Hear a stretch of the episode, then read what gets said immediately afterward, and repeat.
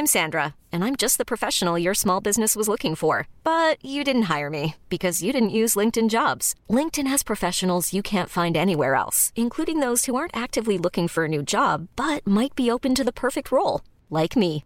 In a given month, over 70% of LinkedIn users don't visit other leading job sites. So if you're not looking on LinkedIn, you'll miss out on great candidates like Sandra. Start hiring professionals like a professional. Post your free job on linkedin.com/achieve today.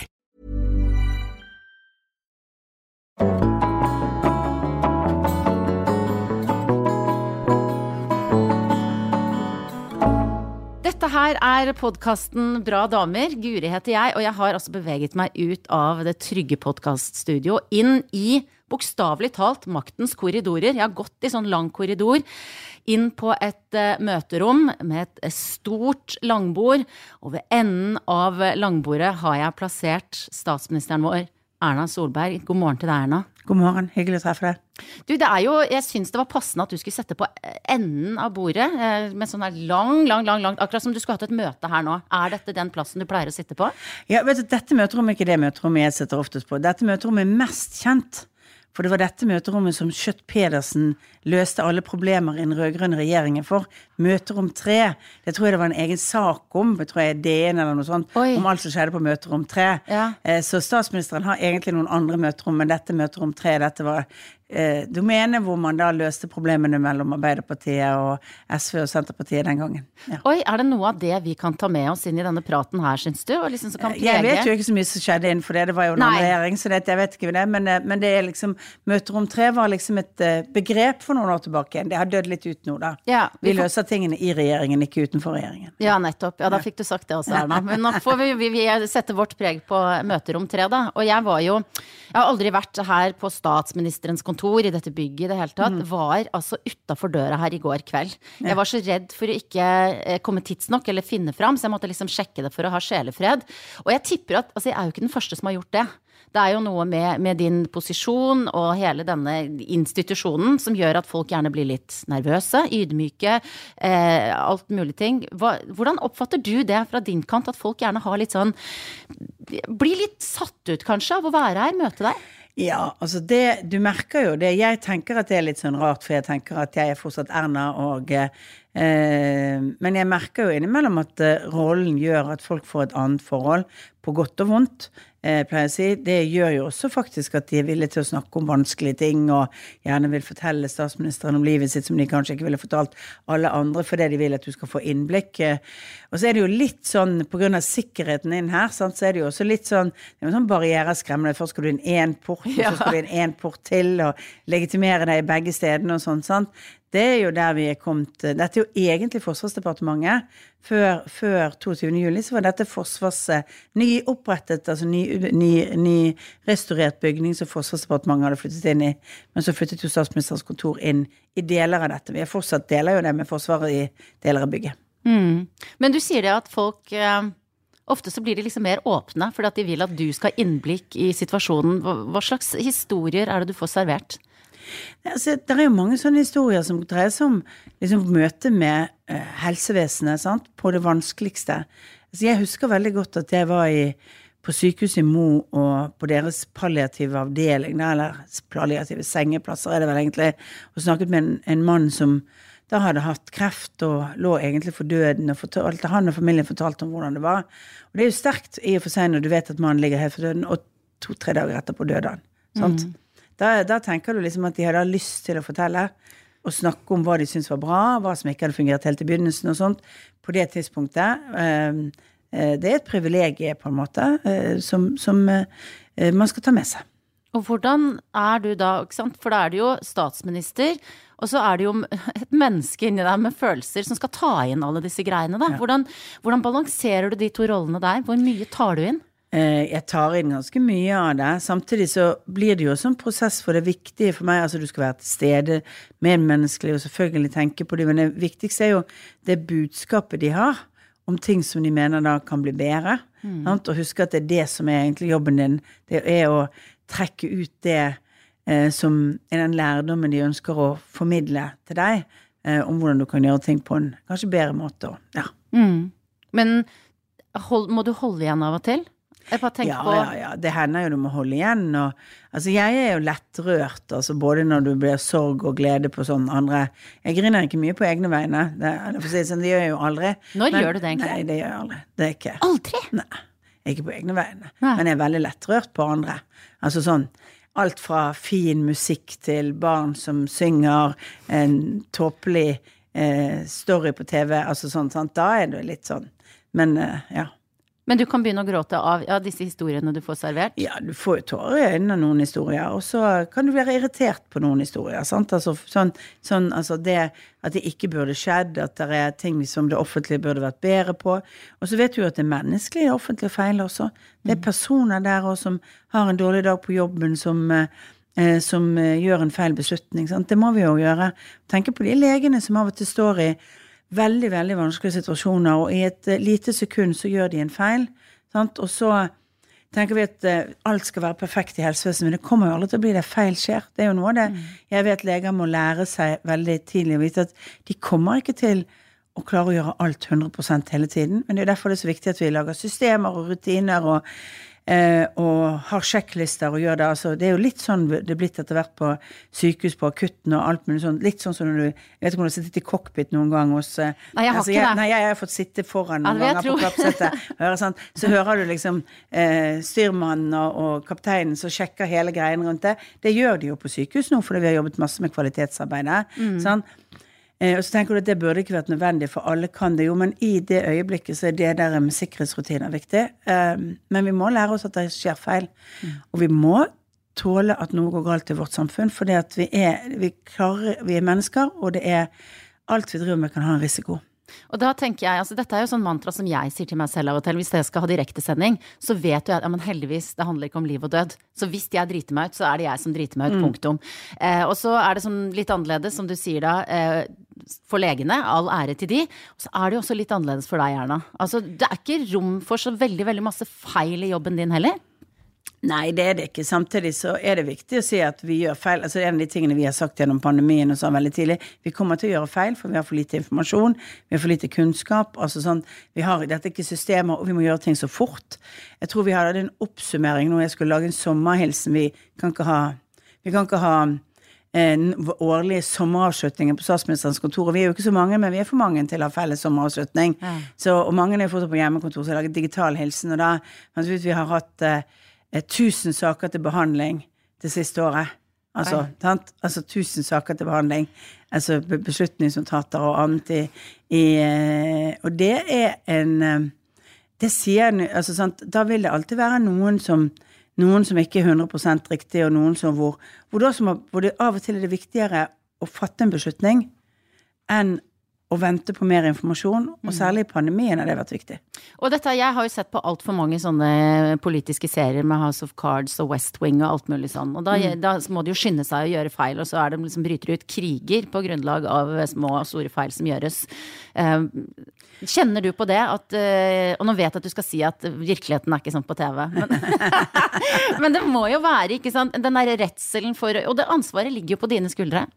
Ja da, altså man kan være redd for å gjøre feil. Samtidig så må man liksom ta risiko, man må gjøre de viktigste beslutningene basert på hva man tror er riktig. Og så må man stå i På noen saker så vil du få kritikk om du gjør det ene eller det andre, og så må du gjøre det som du føler er riktig. sant? Altså du ville vært eh, Altså nå er det sånn at jeg ville fått kritikk hvis jeg hadde åpnet grensene mer, og jeg ville fått kritikk hvis jeg Altså få kritikk for det vi holder de stengt, sant. Altså eh, det er de der dilemmaene, og på en måte det må du leve med som statsminister, for det er en del av premissene. Og så er jo de verste tingene som har skjedd med disse feilene, er jo at jeg får en musikkvideo. Ja. Ups, og sånn. Ja, ja. Det er jo veldig gøy. og jeg fikk, det var noen venner av meg som sendte den i går. Altså, hvor de sa happ, happ, happ, når du skal til å håndhilse på den første pressekonferansen. Jeg sa jeg går rett på klemmen. Eh. Så jeg skulle ta en sånn Trond Giske-Jens Stoltenberg-møte. Ja, ja. Men vi unngikk det ganske greit, da. Du, det én ting er dette med feil. Jeg tenker, jeg snakker jo, eh, har intervjua mange damer gjennom podkasten. Det er liksom eh, gitarister og skuespillere og forfattere. Og det vi ofte kommer tilbake til, er dette med selvtillit. For at du må på en måte, hvis du skal bli god i noe, eller bli en, i et yrke, så må du ha en eller annen sånn trygghet på at dette fikser jeg. Eh, Det krever sin kvinne. Og igjen, da, jeg tenker at her vi sitter i maktens korridorer, så tenker jeg at det er ikke rom for så veldig mye tvil, kanskje, i, eh, i den stillingen som du har hatt nå i åtte år. eller eh, du kan være ærlig på tvilen. Jeg tror folk, eh, folk har forståelse for at, at i noen saker så er det ikke Så kan noen, noen områder, altså noen ting du vektlegger, gjør at du ville fattet den beslutningen, noen ting ville gjort den, og så er det vektlegging mellom de tingene, og selvfølgelig er det tvil, er det riktig å gjøre de vektleggingene? Jeg tror at det norske folket er, er, er veldig forberedt på politikere som av og til gir uttrykk for tvilen. Jeg er litt usikker på om politiske journalister er det, eller man gjør liksom sånn voldsomt eh, Det er jo litt sånn at i norsk politikk så er det kanskje litt for lite Altså det er så lite drama at man gjør små ting til større ting hele tiden. Eh, for å skape forskjeller og skape, skape skiller. Og um, derfor er det jo uh, og det er kanskje bra, det, for det, det, skal jo være oppmerksomhet og diskusjon. Men det hender jo at jeg møter folk eller ikke, ikke bare hender, det er ganske ofte jeg møter folk som er litt oppgitt over hva det politiske fokuset er. Så sier jeg at det er faktisk ikke det politiske fokuset, men det er det som er det, For det mesteparten av politikken i Norge dreier seg om å finne gode løsninger, ganske brede fellesskap på lang sikt. Men det som det blir oppmerksomhet om, det er de tingene som skiller, sant? og det er mm. naturlig fordi at man skal synliggjøre sine partier. Men, det blir jo, men hvis det blir bildet av hva politikken er, det kranglingen, kjeklingen om mellomstore og av og til ganske små ting, mm. mens egentlig så er jo politikken om veldig mange store og viktige saker, mm. Eh, så er jo det litt dumt for demokratiet, derfor, men, men, eh, det må vi bare leve med, for det, eh, det, det blir ikke mye oppmerksomhet på de store, lange, brede konsensussakene. Nei, vi får ta, altså, liksom, gi oss litt underholdning, da. Det er jo, det, ja. det er jo gøy å lese om når dere småkjekler litt òg. Ja da, og, eh, og, vi skal bevise hvorfor du skal stemme på mitt parti. sant? Og da mm. blir det jo forskjellene som blir større, istedenfor enighetspunktene som kan være mange. Men, men, når jeg snakker om selvtillit, så én ting er liksom at man viser å, dette er et vanskelig tema, eller her, her er vi uenige. Men hvis du skal liksom se inni deg sjøl, da, en sånn der grunnleggende selvtillit som jeg tenker du som person må ha, mm. eh, i hvor stor grad har du noen gang altså tvile på deg selv. Men selvtillit vokser jo. Altså, sant? Det er jo, selvtillit får du av, av det du gjør. Mm. Altså, jeg pleier å si som jeg gikk på gymnaset, så hadde jeg en engelsklærer, og han var første året Han var ganske Ja, la oss si sånn eh, Hans eh, pedagogiske metoder hadde ikke stått til dagens lærergjerning, for å si det sånn. Han hørte oss og satt karakter hver dag på begynnelsen av time, altså på timene sine. Så var jeg så uheldig at jeg fortsatt hadde sommerjobb, så den første timen han hadde, da hadde jeg reist på sommerjobb første år på gymnaset. Litt sånn Men jeg skulle liksom selge suvenirer på Akvariet, sant, og skulle jobbe ut den uken, og, uh, og plutselig hadde time, timeplanen min blitt sånn at uh, jeg hadde en time som sluttet ikke før klokken, uh, klokken halv tre, eller kvart i tre, eller noe sånt, og jeg skulle begynne på jobb halv tre. Så jeg hadde rett og slett unnlatt den timen. Så ingen hadde fortalt meg, det var jo en ny klasse, at han hadde sagt det var så fint at førsteplass på midtrekken satt ledig. Så da ble jeg bedt, sant, for den brukte han som høringspult. Så når jeg kom på neste time, så satt jeg meg på den plassen, for det var den plassen jeg hadde. Jeg var litt nærsynt, jeg likte å sitte nær tavlen. Sant? Og sånn, litt forfengelig, ville ikke alltid ha briller på og sånn. Eh, og så kom han inn, og så sa han ja, jeg ser at eh, det er noen som allerede er noen som er så oppegående, eller har, har, har, et eller annet sånn litt sånn ironisk, som har meldt seg for å bli hørt i leksene allerede. Jeg visste ikke, og jeg har fått lekser, jeg hadde ikke lærebøkene, jeg hadde ikke sant? Vi var jo ikke kommet sånn og fikk levert en sånn. Han hørte meg hver dag i over et halvt år. Og så hadde han en sånn bok hvor han skrev karakterer for hver gang han gjorde. Og han bladde jo over på mitt navn, da. Og så fikk jeg ikke sitte på den, så jeg måtte dele pult bakerst med en annen eh, i alle disse timene. Men jeg fikk karakter hver dag. Og så var det noen i vår klasse som ikke var blitt hørt på akkurat tre måneder. Ikke hadde liksom fått vist. De var livredde for å gå inn i det klasserommet for å bli hørt hvis ikke de hadde kunnet alt på rams. Jeg hadde fått den selvtilliten at dette gikk bra.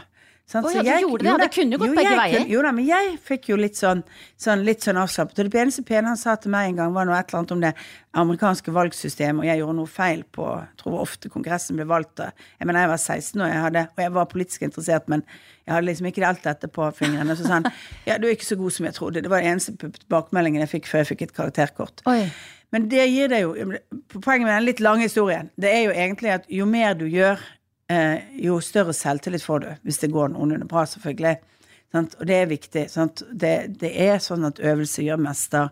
Eh, eh, øvelse gir selvtillit hvis du føler at du mestrer eh, oppgaver. Og det, det, er jo litt med å vokse på det. Og det er viktig å fortelle deg, men du du kan ikke nødvendigvis alt en ny jobb krever av deg, eller være perfekt fra dag én. Du må faktisk tenke at du må tørre å ja, gå et litt lengre steg enn det du føler er helt komfortabelt, for det er da du utfordrer deg selv.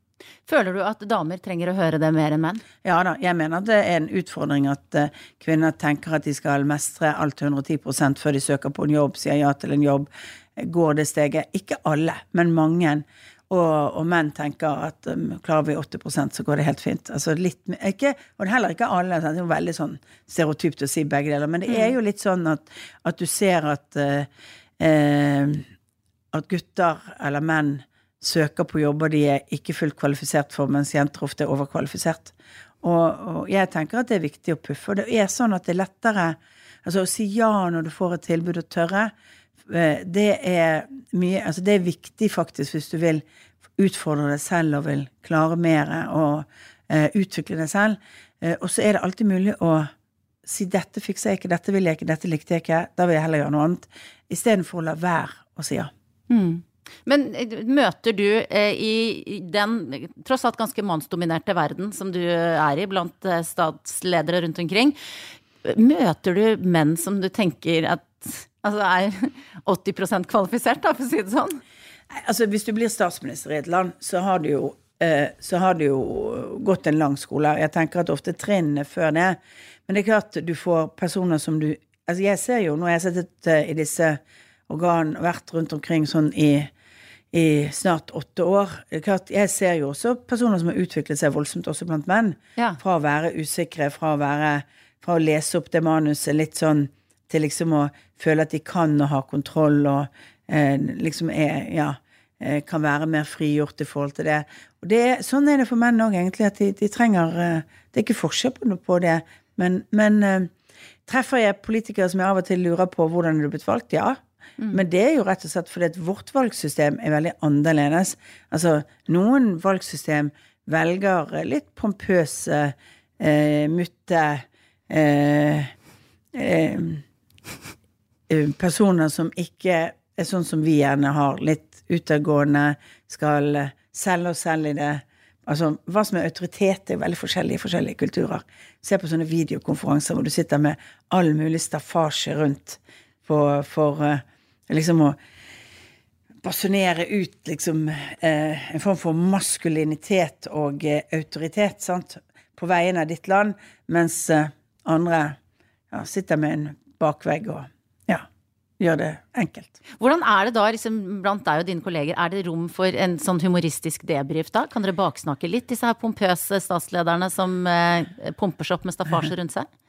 Det kan jo hende at man eh, kan gjøre det. Nå, disse videokonferansene, så er det jo ikke eh, Ja, eh, så er det jo ikke så lett å ha smalltalk, for det, vi ser hverandre ikke etter i den rommet. Men, men eh, det hender jo at, at, man har en morsom replikk om hverandre, eller om andre, mm. eh, i sånne ting. Det er ikke så veldig lurt. da. Hadde jo en om, eh, om, eh, om Trump på mottagelsen til dronning Elisabeth eh, på forrige Nato-toppmøte. Mm. Den havnet jo litt i media. Ja. Det, det kan jo skje. Den beste. Mm. ja da, så det er lurt å ikke eh, Men, men eh, det er klart, er du i FN, noen har holdt en voldsom tale eh, på, altså sånn eh, skjelt ut av alle andre. Eh, og det er jo noen av de som gjør det, som kommer og har stort aggressivitet i talene sine. Så, så er det klart, da blir det jo litt eh, Kanskje litt kommentarer etterpå når man treffes om mm. urimeligheten i det. Nå har jeg sånt bilde oppi hodet av deg som 16-åring som sitter her på første rad med eller uten briller og blir spurt ut av denne eh, strenge engelsklæreren. Du nevnte så vidt at du var forfengelig og ikke ville gå med briller, men hvordan var du ellers, hvis du skal beskrive hvordan du var da på den tida?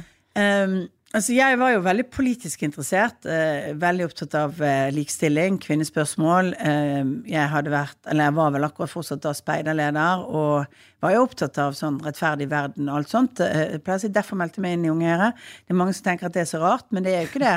Eh, for dette er et spørsmål om hvilke løsninger du velger på de problemene du har. Mm. Om du tror at eh, kvinners likestilling kommer av klassekamp, eller om du tror at det er individets frihet som gir likestilling. Det var liksom de store ideologiske spørsmålene. Mm. Så det var jo kanskje Jeg var litt opptatt av det. Eh, og ellers så var jeg sånn eh, Ja, jeg tror ganske Jeg var sikkert litt, litt, litt mer sånn seriøs på det jeg gjorde utenfor når jeg var 16 år. Altså fordi jeg der både var speiderleder og etter hvert meldte meg inn i Unge Høyre og begynte å bli politisk aktiv og sånt. Eh, men jeg var jo vitebegjærlig, interessert, eh, eh, opptatt av samfunnet. Så hadde du en gjeng med gode venner fra barneskolen, og når vi plutselig begynte ungdomsskolen, så plutselig begynte vi på forskjellige videregående og sånn. Så ble du liksom dratt litt mellom litt ulike miljøer og den typen ting. Ja. Ja, hvilke miljøer var det du ble dratt med av? Altså jeg ble jo, altså jeg, Når du blir med i et politisk ungdomsparti, så er det jo det er jo ofte et veldig intenst arbeid. Sånn, eh, det ser du nesten på alle. Det blir, det blir, eh, du jobber veldig mye, og du er mye sammen med, med de, og jeg sluttet jo å være speiderleder, og, eh, fordi det ble liksom ikke tid til det. Og så forsøkte jeg å holde på mine gamle venner fra, fra, og venninner fra, fra barne- og ungdomsskolen. Så du hadde liksom, Men samtidig så blir jo borte et unge høyremiljøet og litt den klassen du gikk i på videregående, og sånn, så det blir litt sånn dradd mellom ulike, mellom ulike miljøer. Var du veldig ordentlig? Eh, Nei, jeg var jo ikke altså, altså, var, var jeg ordentlig? Altså, jeg var jo ordentlig i den formen av at jeg eh, eh, forsøkte jo å gjøre skolearbeid og sånt, men jeg festet jo, og jeg drakk, altså sånne ting. Ja. Er det nå jeg skal spørre om du har tatt narkotika?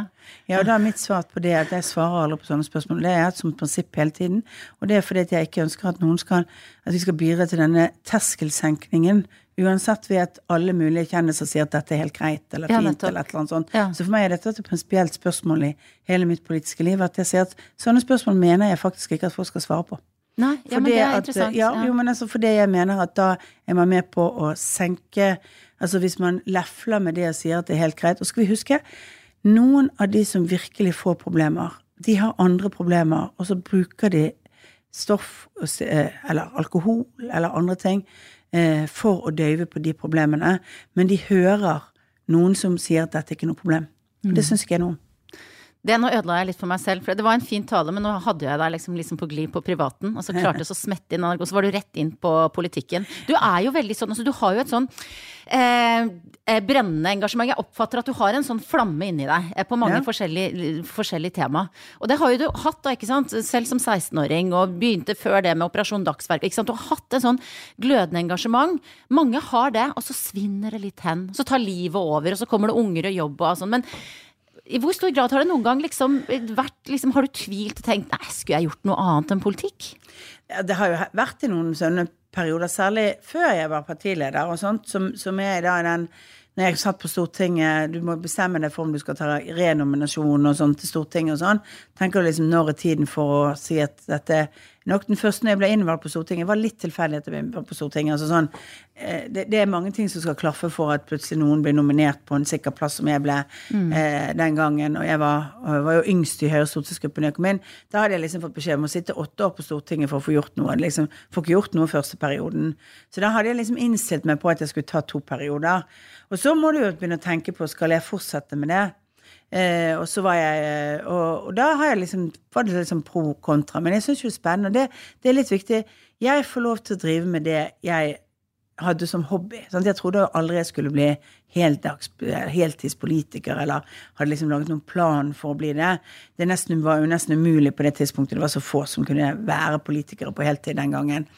Eh, så, eh, så for meg har jo det vært eh, liksom at jeg får lov å drive med hobbyen min. Og så samtidig så er det jo sånn i politikk så kommer det alltid nye problemstillinger. Alltid nye saker. Alltid nye, nye ting å ta fatt på. Nye problemer å jobbe med. Det gjør jo på en måte at du får næret den flammen om å forsøke å finne noe.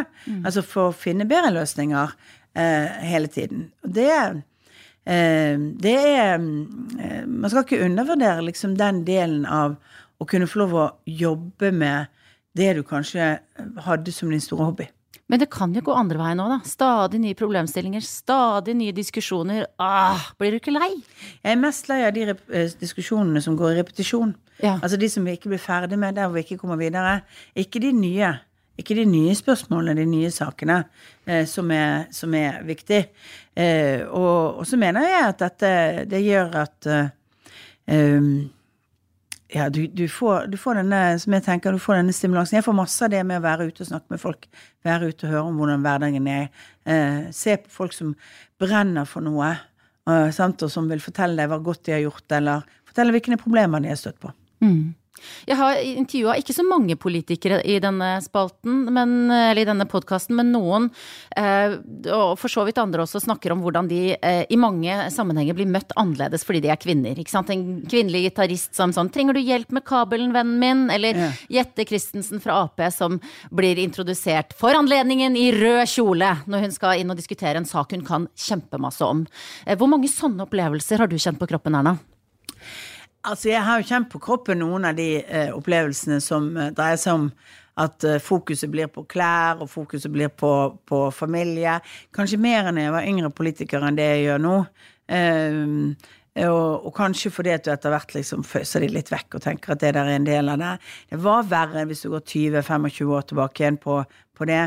Jeg tror det var mange, altså Da drev jo VG og Dagbladet og eh, hev, eh, altså sendte terninger på kjolene norske politikere hadde på NHOs årsmiddag eller bryllupet til Märtha Louise eller andre ting. Sant? Sånn, du er jo ikke der fordi du skal være et eh, sånn moteikon. Nå er det liksom stort sett Se og Hør og Her og Nå som driver med det. De, de forventer du da. Du forventer det egentlig ikke helt av at eh, Dagbladet og VG sine eh, skal, skal drive med den typen ting. Eh, det var, eh, det, det var mer fokus, tror jeg, bare rett og slett på, på den typen ting. Så tror jeg kanskje at det at du blir eldre, så blir det mindre fokus på det. Yngre kvinnepolitikere opplever nok kanskje mer av det. Eh, og så er det jo et eller annet med at når du er kjent, når du har vært med lenge, når folk vet hvem du er, så, øh, så undervurderer de deg ikke på samme måten som de kanskje gjør hvis du er ukjent. Ikke helt. Men jeg hadde jo en opplevelse ganske tidlig. Jeg var, i et, jeg var på en middag, vi hadde vært i en forening, en eh, bankforening, og eh, jeg satt i finanskomiteen, det var mitt første år på Stortinget, og eh, vi satt på middagen etterpå, så satt jeg ved siden av han som var styreleder for denne bankforeningen, og så sa han ehm, Så skulle han forklare meg om renten. Litt sånn Litt sånn eh, eh, Litt forenklet, liksom sånn om rentene var så viktig med det og sånn. Og så, og så satt Per Christian bortenfor, Per Christian Foss. Og han er jo en eh, ja, For å si det sånn han er jo en, eh, god på replikken og ganske gøy når han syns han kan ta noen i og sette, sette de fast i å være litt eh, og så Han hadde gått litt langt utpå, liksom skulle forklare disse tingene, og jeg satt og nikket og forsøkte å si sånn. Så lente han seg over og sa du, jeg tror Erna forstår det. Hun er den som har lengst økonomisk utdannelse i finanskomiteen. Og han ble jo så flau, denne her et 60 og noen og 60 år gamle mannen. Sånn. For han hadde sittet og belært meg. Det satt en haug med folk som ikke kunne, som, som ikke hadde Men jeg hadde altså nesten et hovedfag i sosialøkonomi, og var den som hadde mest økonomisk utdannelse i finanskomiteen på det tidspunktet. Og da, Så han ble jo så flau, sant. Men det var jo Per Kristian syntes jo det var veldig morsomt, da. For han hadde rodd seg litt utpå. Og det er jo litt det Jeg tenker ofte at de blir så flaue. Ja. Fordi at eh, jeg eh, bryr meg jo egentlig ikke så mye om eh, men, men men du merker liksom at det er Jeg merker jo noen ganger at eh, Jeg husker jeg skulle mellomlande på men- Mens jeg var statsminister, skulle mellomlande på privat ferie eh, i eh, Dubai, Abu Dhabi, et eller annet sted. Ja, på, på veien, sånn. Og da hadde de jo sendt ut en eller annen fra protokollavdelingen, fordi at jeg hadde jo med meg livvakter, og så skulle jeg vippes. Sant? Altså sånn, og sånn midt på natten. Og denne hadde åpenbart ikke visste ikke at den norske statsministeren var en dame, så de henvendte seg til Sindre med en gang vi kom ut der og snakket til statsministeren og sånn. Og. Så han ble veldig flau når han skjønte at det var meg Ja. som, var, som var statsministeren. Og jeg var jo egentlig litt feriemodus. Jeg var jo ikke heller kledd som sånn statsminister på offisielt besøk. Du hadde liksom hawaiiskjorta på, du. Ja, var og helt... ikke akkurat så hadde jeg sånn sommerkjole og litt sånn du skal overleve i, i et fly på, men på, på to distanser. Så, Men, dette her er jo helt fantastisk, fordi at alle skulle hatt en da Per Christian Foss som kan komme med den kommentaren. Eller som du tenker liksom ler litt av det og heve deg over det. Eh, for det er jo veldig mange jeg snakker med som finner ut liksom hva er løsningen? For det er jo ikke alltid vond vilje. Det er bare ignoranse, en eller annen liksom Men ja. jeg tenker at av og til så skal man bare smile når sånne ting skjer. Så sier du, eh, eh, eh, Ine, hadde, Ine Marie Eriksen Søreide hadde da opplevelsen av å bli snakket til som hun var sekretær for utenrikskomiteen og hun var leder ja. i heisen i, i EU-bygningen. Men jeg, jeg tenker at det er eh, det er greit bare å gi et hint. Sant? Altså, before you are embarrassed, I'm, I'm the leader of this committee. Sant? Ja. Altså, det er poenget av og til liksom, og så hjelper de litt på veien òg. Ja. Fordi at eh, Ja. Koser du deg litt da, når du kan si den? Ja, bare så du Jo da, det, det blir litt sånn. Jeg tror jeg har et lite Per Christian Foss-gen på sånne ting. Ja, jeg tror også det. Og så er det, jeg føler det hjelper jo at du er statsminister. Så du har på en måte vunnet allerede. vunnet. Og de fleste steder er man, har man da sett på bildet og vet hvem det er og har alt sånne ting på forhånd. Så jeg opplever jo mye mindre av det nå. Men eh, jeg tenker unge kvinner i politikken opplever jo ofte det. Mm. Og at man eh, og ungdom generelt, kanskje. At man, eh, sant, jo yngre du er, de er ikke vant til i mange land at vi, så vi har ganske mange unge politikere målt mot mange andre land. Mm. Og det skal vi være veldig takknemlige for. Mange unge, dyktige. Absolutt. Mm. Og, eh, og god rekruttering. Jeg tror jo ofte at det som er største problemet i norsk politikk, er jo at du rekrutterer nesten for lite fra eh, vanlig arbeidsliv inn i en periode og ut igjen. Altså, det, det, er, det har selvfølgelig noe å gjøre med hvordan arbeidslivet vårt er, og hvordan politikken vår er. Altså, altså hvordan, hvor, hvor, lett og vanskelig det er å bevege seg mellom rollene. Det har nok vært en styrke i demokratiet at vi har fått mer til. Men det er klart, eh, jeg har venner som var veldig politisk aktive samtidig med meg, og som hadde vært strålende på en måte inn eh, opp gjennom en tid som i, i, i det politiske liv. Men de har jo også sagt at når du først begynner en karriere, om du er jurist, eller om du har karriere i næringslivet eller en karriere andre steder, så er det bruddet hvis du skal ta en fireårsperiode eller en åtteårsperiode på Stortinget og tilbake igjen. Det, eh, det, det blir for stort brudd i forhold til deres yrkeskarriere òg. Du Erna, vi har jo snakket nå på forskjellige måter om eh, kjønnsroller, kvinnekamp, og du nevnte også at det var noe av det som fikk deg inn i politikken, som engasjerte deg. Også at noen da eh, kanskje mener at det er paradoksalt at du da gikk inn i Høyre, som eh, kanskje ikke er liksom kjent som det, det rene feministiske partiet, men altså du har et annet syn på hvordan man løser det. Om individets eh, frihet, sant. Eh, kjenner du deg igjen i Altså kaller du deg feminist? Ja, jeg har alltid kalt meg feminist. Det har jeg gjort fra jeg var ganske ung. Eh, men feminist ikke som i ideologien feminisme som på en måte var i, men opptatt av urettferdighet, likestilling og at alle skal ha like muligheter. Og at vi må være bevisst de barrierene som fins for kvinner. De barrierene man selv skaper, men også de barrierene som Altså rolle, forventninger. Eh, og de Nå er ikke det så mange av de formelle barrierene igjen. Men når jeg begynte i politikken, så fikk ikke jenter eh, eh, gå i stridende stillinger i Forsvaret. Han høres jo som en veldig sånn 'vi skal inn i Forsvaret', sant? men det var en viktig sak for oss Ja, ja. gjøre. At jenter skulle likestilles med å kunne gå i stridende. Du fikk bare lov liksom være i saniteten og noen sånne lotter og noen sånne bak, eh, bakløsninger liksom sånn på, på det. Um, der har vært eh, enkelte Men det var kanskje den viktigste barrieren som på det tidspunktet gjensto. Men Norge på 70-tallet var jo et veldig kjønnsdelt arbeidsmarked.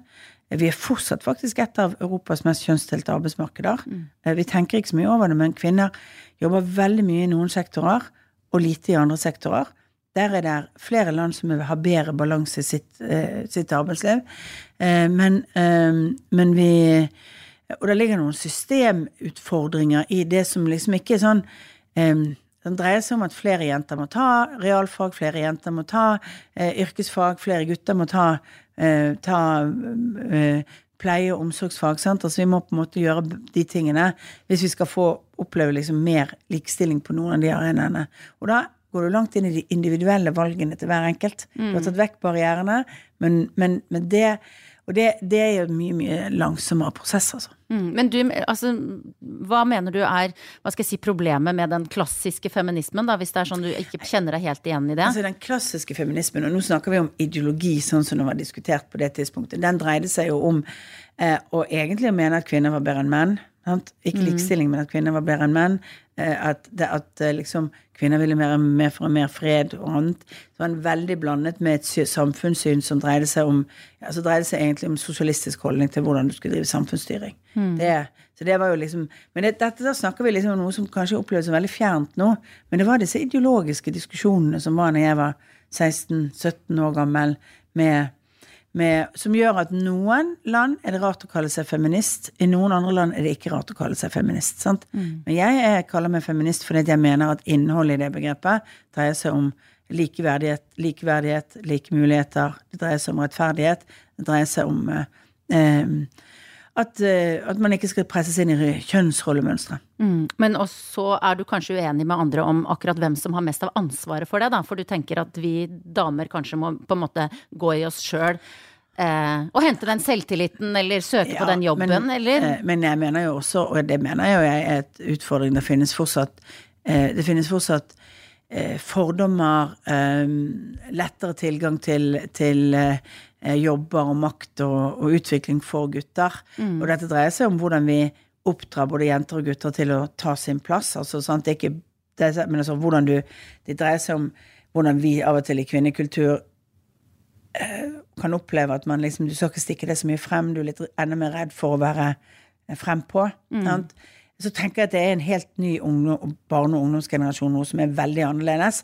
Men jeg tenker i min generasjon så var det litt sånn det var litt sånn, må ikke stikke deg for mye frem. sant? Altså De der jentene som stakk seg for mye frem, de var, de var det alltid noen som snakket litt bak. og sånn. Den typen ting finnes jo. Og så finnes det jo eh, barrierer, fordi at eh, så lenge det er flest menn som sitter, så har vi, vi har alle eh, ulike forestillinger og bilder av, eh, av egenskaper, f.eks. i en ansettelsesprosess.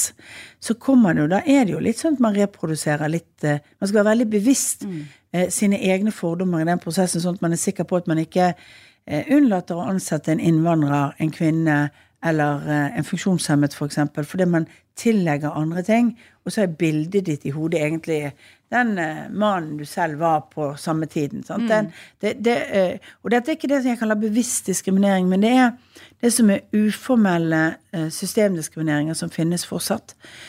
Og så må vi damer passe på at vi ikke blir på samme måten når man kommer i maktposisjoner. At vi også tenker at de skal være veldig lik oss. De jentene skal komme frem. For det må være lov å være annerledes som jente. Eller at vi gjør det overfor minoriteter eh, som, eh, ja, som, som også må eh, som også opplever disse fordommene. Det, er jo, det er jo egentlig det som ligger i dette begrepet strukturell rasisme også.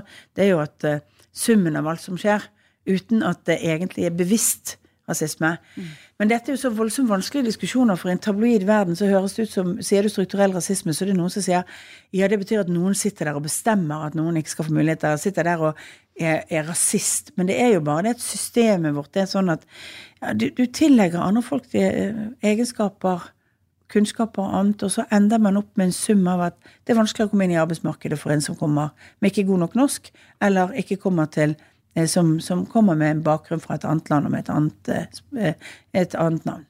Og derfor så er det jo liksom det Jeg har jo kalt eh, i et eh, selvtillitssterkt øyeblikk denne podkasten sånn kvinnekamp på lavt nivå, nettopp fordi at jeg har lyst til at vi skal prate om også de små situasjonene og peke på det. Ikke nødvendigvis for å si Wah! men for å kunne liksom Å ja, har du også opplevd det? Å ja, hva gjorde du? Å ja, du, var, du hadde Per Christian Foss, ja. Eller å ja, du tulla med det. Og så kan vi liksom sammen finne noen sånne felles erfaringer og kanskje løsninger på hvordan vi skal komme oss ut av knippa av det. Ja da, og, og, og at man tenker, og at man har et lederansvar når man er leder på å tenke gjennom at ikke du gjør, eh, lager liksom eh, eh, teambuildingen på en måte som virker ekskluderende for noen fordi de ikke kan liksom gjøre det samme. Ja. Sant? Altså, sant? At det er eh, at, man, at man tenker igjennom Altså jeg må jo si at ikke så mange ganger i mitt liv jeg har blitt litt sånn fornærmet for ting. Men jeg må si at jeg ble veldig fornærmet på Stortinget når jeg hadde fått mitt første barn. Og de, hvert fjerde år så har de en avsluttende middag. Den er utsatt i år for øvrig. Eh, skulle vært nå til helgen, men den er utsatt for det pga. pandemien. Men det, det, det er den eneste gangen stortingsrepresentanter med ektefeller blir invitert. Er en stor middag som Stortinget holder for alle stortingsrepresentanter. Og jeg hadde fått barn i begynnelsen av april. Denne middagen var i juni. Jeg ble ikke invitert. For jeg hadde jo vært sant. Dette var faktisk når det var en kvinnelig, eh, kvinnelig stortingspresident på det tidspunktet. Da må jeg innrømme at da tok jeg Da, da, da, da ga jeg syrlig beskjed om det til noen som ga beskjed videre om det. For, det, for jeg tenker at det er så utrolig dårlig måte å behandle folk som er vekke pga. graviditet. Du har altså sittet i, du har sittet i denne stortingsperioden i tre år og ni måneder. Men de siste tre månedene, da er du i, i permisjon. Og da er du liksom bare ute, da er du ikke med, da, ikke, da skal ikke din mann bli invitert, eller noen. Sant? Sånn, sånn.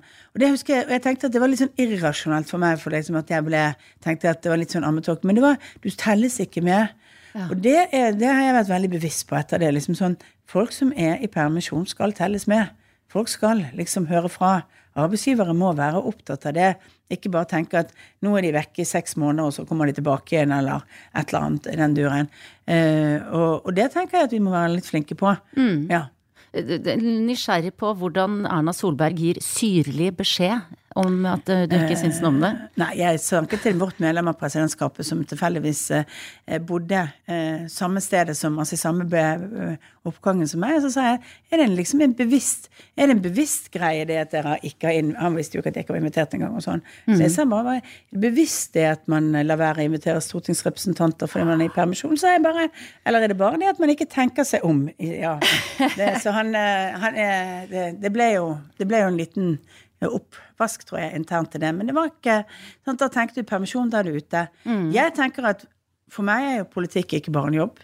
Sant? Det er et liv. Altså, mm. det er jo det du Og da føder man barn innimellom? Så føder du barn, og så er du en del. Og så, ja, du er ikke aktivt møtende stortingsrepresentant, men det er veldig For det er noe med å bli sett, og det gjelder Dette er jo man kan si, irrelevant, altså stortingsrepresentanter ikke så mange, men det er ganske mange sånne ting. Mm. Altså være invitert på juleavslutningen selv om du er i permisjon, bli spurt om du vil komme på den der avslutningsfesten, selv om du sant? Altså litt sånne ting rundt mm. omkring som folk må tenke gjennom.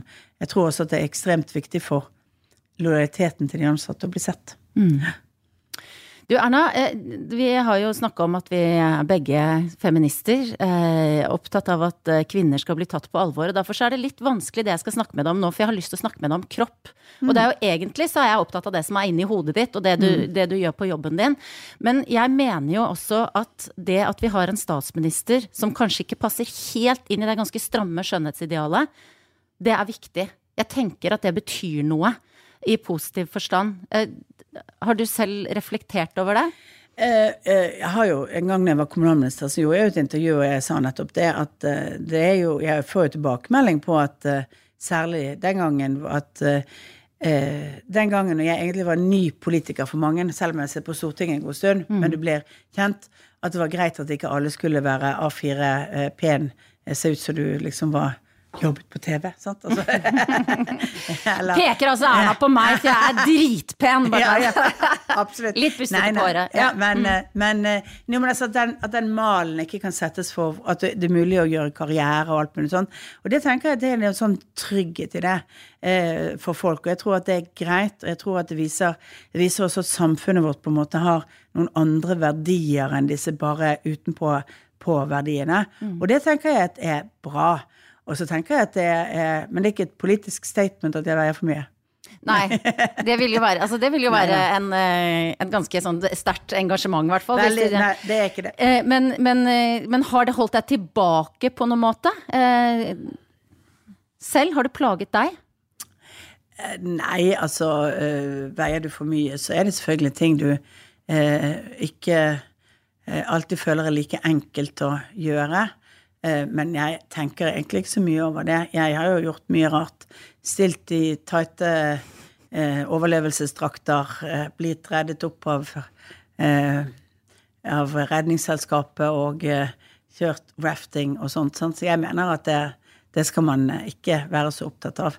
Og selv om jeg er selvfølgelig altså Jeg er opptatt av at jeg skal se ordentlig ut på håret. Jeg er opptatt av at jeg skal være pent sminket, og at jeg liksom ikke nødvendigvis hadde tenkt å vise morgenansiktet mitt rundt omkring til alle eh, folk. Så, så, Men det er nå litt også Jeg tror det viktigste for meg er liksom at eh, utseende og ting ikke skal komme i veien for det politiske budskapet. Mm. At man skal være og så har jeg et uh, naturlig helt flatt hår, så det betyr at jeg har utrolig mye stæsj i det for å få det til å stå opp og sånn. Og da står det av og til helt opp og ser helt rart ut, og putter hjelm på så blir det helt flatt og sånn. Så regner jeg med at du får kommentarer og sånt, men jeg tenker at det, det må du ta med litt sånn skuldrene nede. Ja. Det tror jeg kanskje er din sterkeste side, at du har liksom, virker som du har liksom skuldra ganske nede. Jeg har skuldrene ganske nede på ting som ikke er viktig, og dette er ja. jo ikke viktig. sant? Altså, Jeg har ikke skuldrene nede på ting som er viktig, sånn for Norge eller for samfunnet eller sånt, men nei, Gud, sånne ting som er Nei, og så kan du ikke, du må være deg selv. sant? Det er ikke det der, Og det er klart at da eh, må, så er det alltid noen som er veldig opptatt av at du skal ha det ryddig, så kan de kritisere det at det ikke er så ryddig nødvendigvis mm. hjemme hos meg når det var et hjemme hos bilde. Eh, mine barn er jo litt fornærmet for, den, eh, for de oppslagene fordi at eh, de hadde jo vært hjemme i ti dager før. Jeg og Sindre kom jo kvelden før. Og de følte jo at de hadde ryddet mye. Oh, ja. sant? Etter å ha vært ti dager uh, ten, seint tenåringer med venner. Men uh, Så uh, det er Jeg tenker at du må, må, må bare tenke at det viktige du gjør, er jo ikke den typen ting. Nei.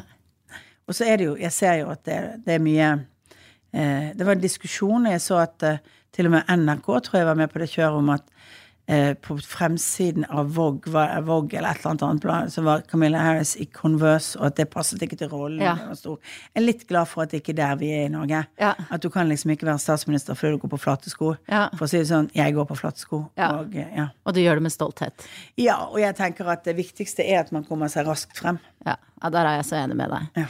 Eh, Du sa dette her er ikke viktig. Nå tror jeg vi skal over til noe som er viktig, for jeg har bedt deg om å ta med en greie, en dings, et eller annet som sier noe om hvem du er. Og jeg ser jo at det ligger et bilde Ja, altså det var, jeg tenkte liksom at jeg kunne tatt med meg mobilen og iPaden, for dette er sikkert mine viktigste ting. i verden. Ja. Men det er egentlig dette bildet som er en tegning Mm. eh, om hvordan vi, ser, hvordan vi ser verden fra Bergen. Og det er litt ai, det ai. perspektivet som da er at Bergen selvfølgelig er sentrum, og så kommer du til Askøy, og så er det England, og så er det kommer vi vel ut til USA, Ja. Amerika, sant? så vidt der Og så er det Kina, og så kommer Oslo helt bakerst med en regnbue over. ja. Eh, eh, det er Altså, det er litt eh, Jeg tror litt eh, liksom det eh, Først og fremst eh, at jeg er ganske sterk bergenser. At det, det har faktisk noe å si på perspektivene og lynnene til folk. Hvor du kommer fra, hvordan du tenker. Det er forskjell på perspektivet.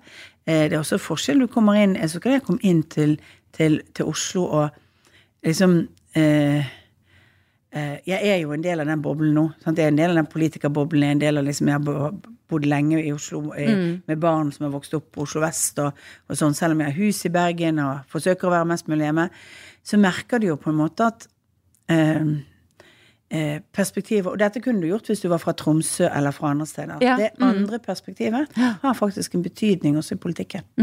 Jeg tror det er viktig, selv om du nå er en del av Oslo-eliten. så Ja, ja, ja. Kaffe altså, latte-drikkende jeg jeg, Oslo-eliten. liker ikke kaffe latte. Jeg har aldri hatt melk i kaffen. Melk Men ellers, da. Eliten. Men, men, eh, men eh, ja. Eh, og det, altså, man må jo innrømme at er man statsminister, så er man en del av eliten i samfunnet. Absolutt. eh, som sådan. Men, eh, men perspektivene er ganske viktige. Og det tenker jeg litt eh, eh, Det må man huske.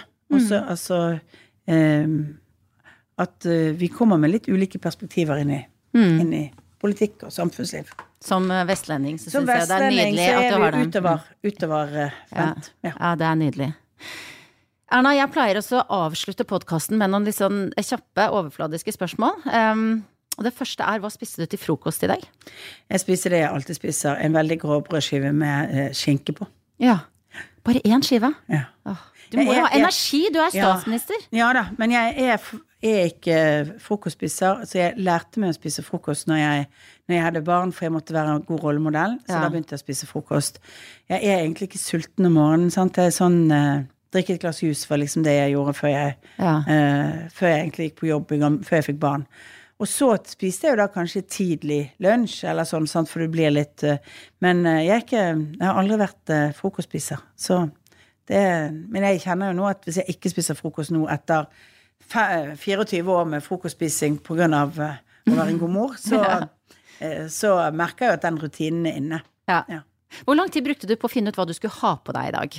Ikke så veldig lang tid, for jeg har eh, eh, det, det er jo litt eh, at jeg, det, jeg henger jo opp en del ting som liksom bare henger der for å kunne gå. Eh, så det liksom tenkt igjennom hva som er greie arbeidsantrekk. For å slippe, for av og til kommer jeg hjem sent på kvelden og står på, liksom på morgenen og tenker på hva du skal ha på deg. Det gjør jeg ikke. Så jeg tok det som hang fremst på den fremhengte klær. Mm. Og det er veldig sånn statsministerriktig eh, blå bluse med hvite blomster. Eh, Sommeravslappet, vil jeg si. Det går jo mot Det er det. sommerferie ja, her jeg har en jakke som jeg kan ta på for å se mer statsminister ut, med den Ja. ja. Jeg er veldig glad tar som et stort kompliment at du tok den av når du skulle møte meg. For her er vi liksom Det er statsministeren, men det er jo også Erna eh, jeg har prata med nå i tre Ja. kvarter. Og det er jo også interessant at jeg nå skal stille statsministeren det spørsmålet som jeg ofte er nervøs for å stille eh, alle, egentlig. Og det er spesielt å stille det til deg også. Eh, Erna Solberg, når hadde du sex sist? Eh, eh, jeg har et godt samliv med min mann, men sexlivet vårt skal vi ha for oss selv. Og det er så bra, for jeg visste Jeg hadde på en måte var litt sånn spent på hvordan eh, du kom til å eh, svare på det, men du er ganske sånn kontant og fin eh, eh, når du svarer på den type spørsmål. Jeg har jo sett deg få spørsmål før, kanskje ikke så drøye, men, men på en måte som du tydelig ikke vil svare på. Eh, er den grensen din, eh, hvor den går Jeg skjønner jo den går sikkert et stykke før sexlivet, men hvor tar du det på magefølelsen, eller har du en sånn plan? Nei, jeg tar jo det på magefølelsen, og så tenker jeg at det finnes en del ting som jeg ikke tenker at folk trenger å ha i hodet om meg. Ja. Det er eksempel når jeg hadde hatt sex sist, eller Ja. hva gjør hun i sengen, eller sånne ting. Jeg husker det var en gang jeg fikk sånn 60 spørsmål fra Se og Hør, og ett av de var om om jeg likte sex? Ja, sa jeg. Og så, sant, sånn bare. Og da ble jo det selvfølgelig I de 60 så var det det som var oppslaget, sant. Erna liker sex! Ja, sant. Så da er det litt sånn Da tenker du at det kan du Ja. Ah, ja, nei, men da lar vi den ballen ligge. Jeg skal bare avslutte med å stille deg et spørsmål som jeg også stiller til alle gjestene mine. For denne podkasten heter jo Bra damer. Eh, jeg har også gitt deg en kopp hvor det står Bra damer, ikke sant? og det er helt åpenbart at jeg syns at du er en uh, bra dame. Hva syns du er kriteriene? Altså, hvordan vil du beskrive en bra dame? Altså, jeg mener jo at eh, det viktigste at en bra dame med en bra dame, det er jo at de er bra for andre damer òg. At de er opptatt av eh, å bidra til at, eh, at det blir bedre for jenter og damer og, i samfunnet. Og så mener jeg det er bra damer når du er, når du er helt ved, når du stiller opp og gjør de tingene du skal. Det, er, eh, det jeg ikke liker, er damer som driver med småintriger. Ja, det skal de bare ta og drite i. Ja. Ja. Og det er ikke, men jeg tenker at det Norge, norske samfunnet er full av bra damer for tiden. Det er veldig mange flinke folk. Tror du neste gang jeg treffer deg at du er statsminister, Erna? Ja, Ja. helt sikkert. Oi! Vet du hva, der kom den gode bare- selvtilliten igjen. Ja. Man må ha det. Ja. Altså, man må gå inn i ethvert valg med den ydmykheten det er. At det Mm. er, du skal overbevise velgerne om, eh, om eh, at du fortjener det, og at ditt parti fortjener å bli stemt på. Men eh, samtidig må du jo hele tiden tro at du kan gjøre det. Hvis Mm. ikke, så går det ikke. Jeg velger å si lykke til, ja, Så skal jeg gjenstår å se om eh, hvem som får min stemme, men i hvert fall lykke til og alt godt, Erna Solberg. Tusen takk for Takk at du du var med i podkasten min. Hyggelig.